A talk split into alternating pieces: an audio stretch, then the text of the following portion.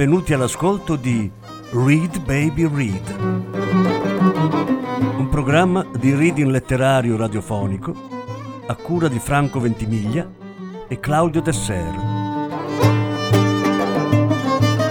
Voce Franco Ventimiglia. Regia Claudio Desser.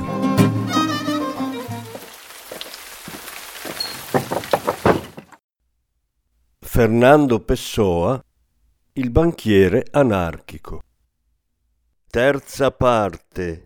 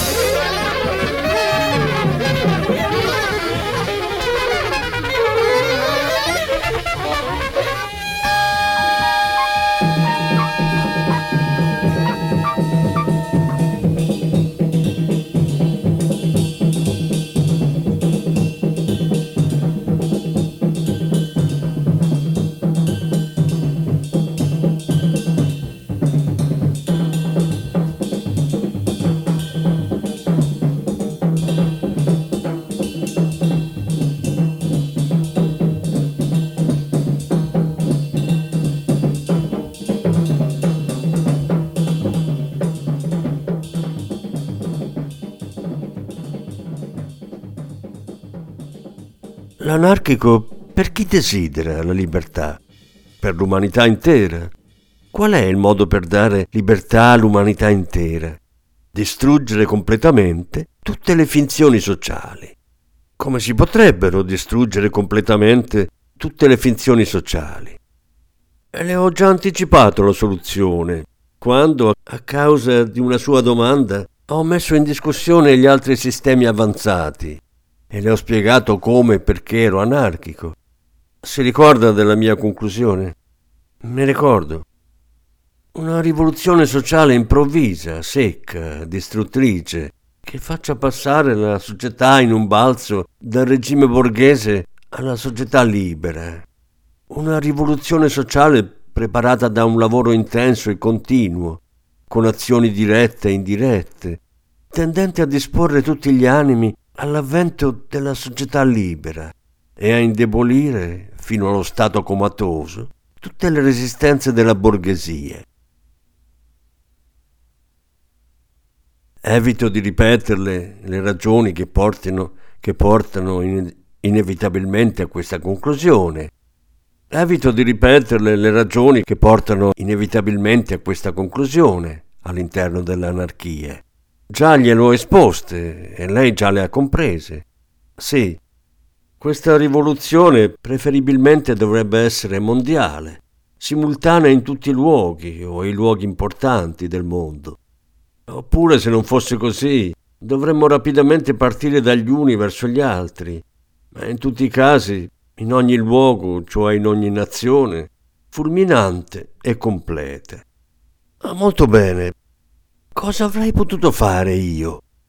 Da solo non avrei potuto fare la rivoluzione mondiale, né avrei potuto fare la rivoluzione completa e limitatamente al paese dove mi trovavo. Potevo solo lavorare, al massimo delle mie possibilità, per preparare questa rivoluzione.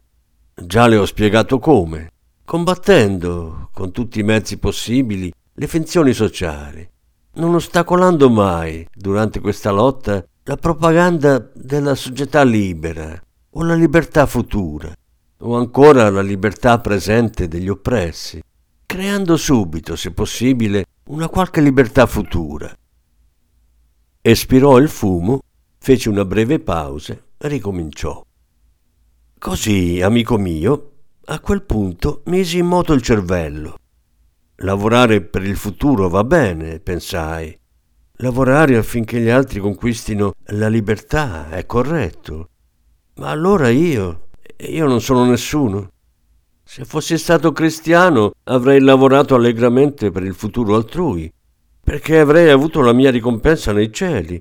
Ma in quel caso, se fossi stato cristiano, non sarei stato anarchico, perché nella nostra breve vita le diseguaglianze sociali non avrebbero avuto importanza, erano solo le condizioni della nostra disgrazia e sarebbero state ricompensate nella vita eterna. Ma io non ero cristiano, così come non lo sono oggi, e mi domandavo, ma per chi mi sacrifico in tutto questo? E ancora, perché mi sacrifico? Mi assalirono momenti di sfiducia e lei capisce che era giustificata. Sono un materialista, pensavo. Non ho altra vita che questa. Perché mi devo tormentare con la propaganda e le diseguaglianze sociali e altre faccende, quando posso godere e divertirmi molto di più se non me ne preoccupo? Chi non ha altro che la vita presente?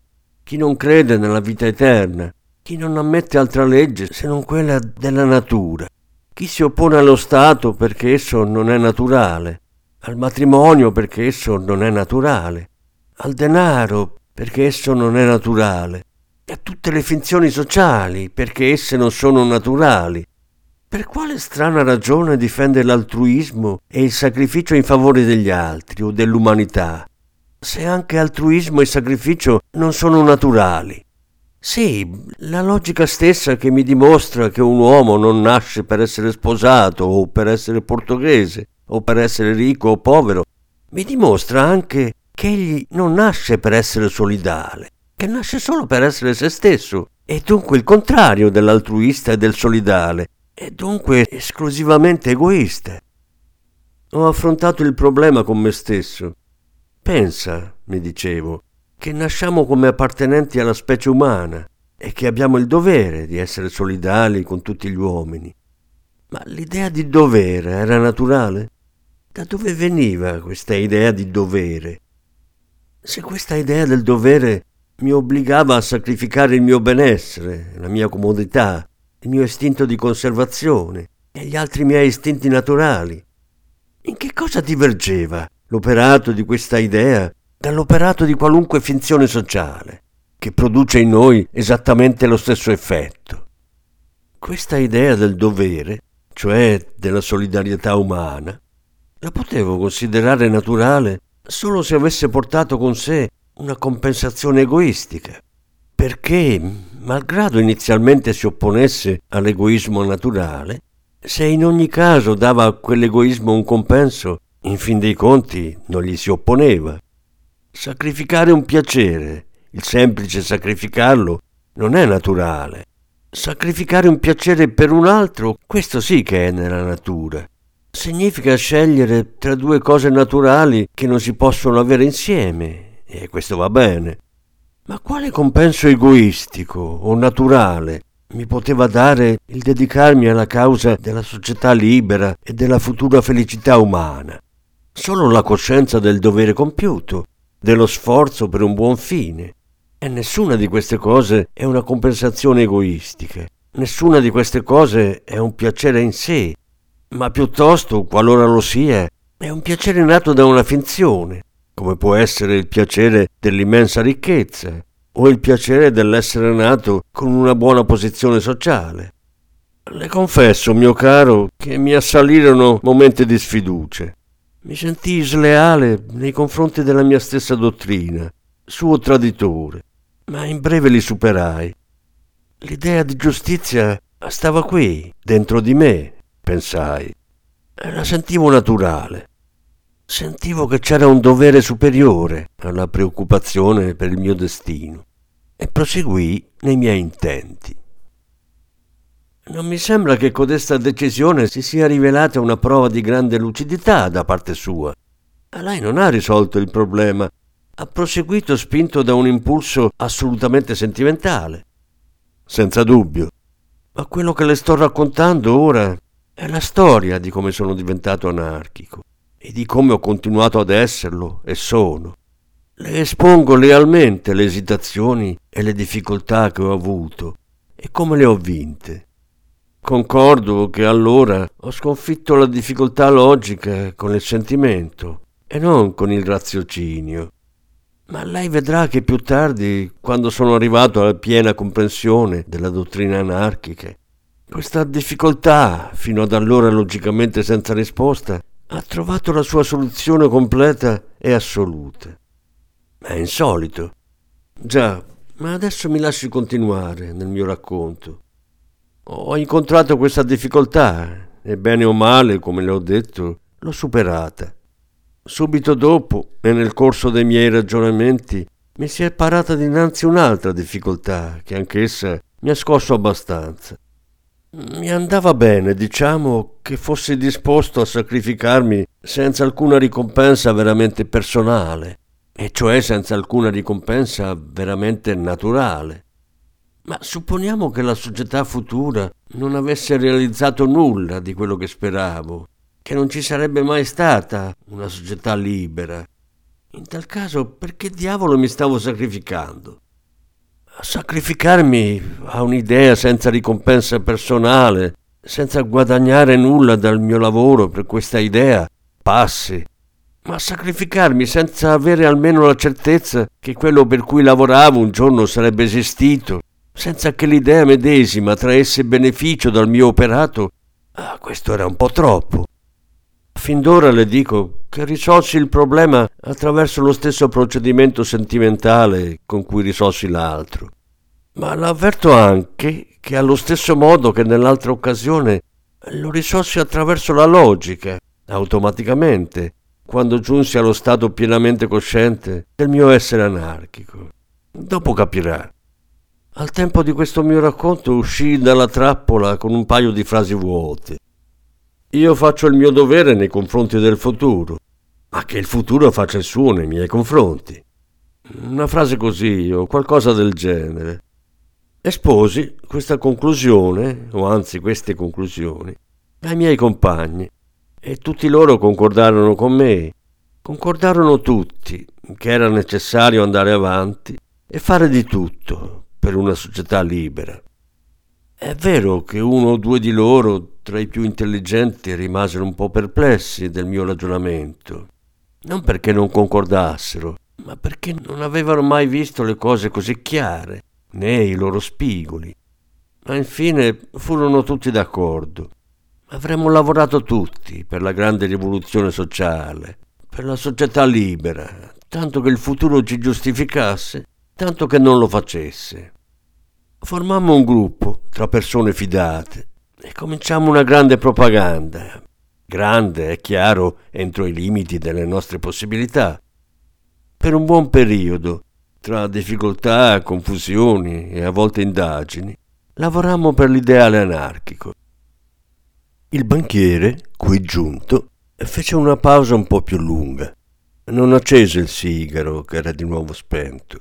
D'improvviso sorrise lievemente e con l'aria di chi arriva al punto importante mi fissò con più insistenza e proseguì schiarendosi di più la voce e scandendo di più le parole. A quel tempo, disse, apparve una cosa nuova. A quel tempo è un modo di dire. Voglio dire che dopo alcuni mesi di propaganda cominciai a far caso a una nuova complicazione. E questa era la più seria di tutte. Questa sì che era veramente seria.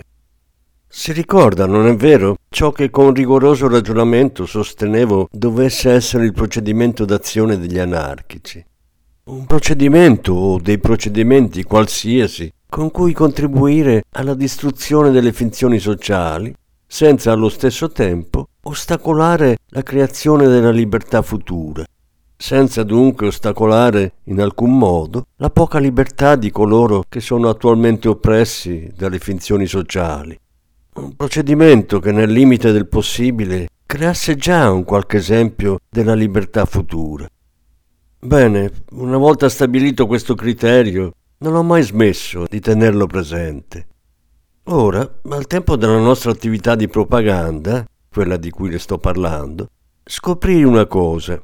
Nel gruppo di propaganda non eravamo molti, eravamo una quarantina, salvo errori. Avveniva questo si creava tirannia. Si creava tirannia? Si creava tirannia come?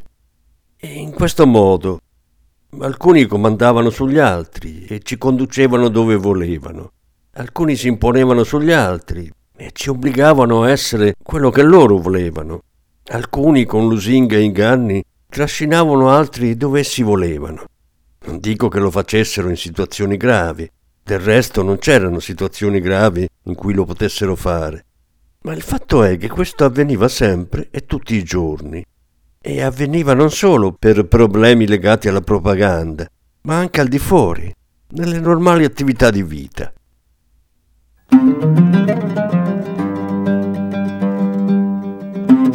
Avete ascoltato Read Baby Read, un programma di reading letterario radiofonico a cura di Franco Ventimiglia e Claudio Tesser.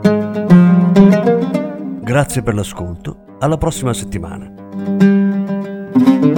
La successiva parte sarà trasmessa la prossima settimana.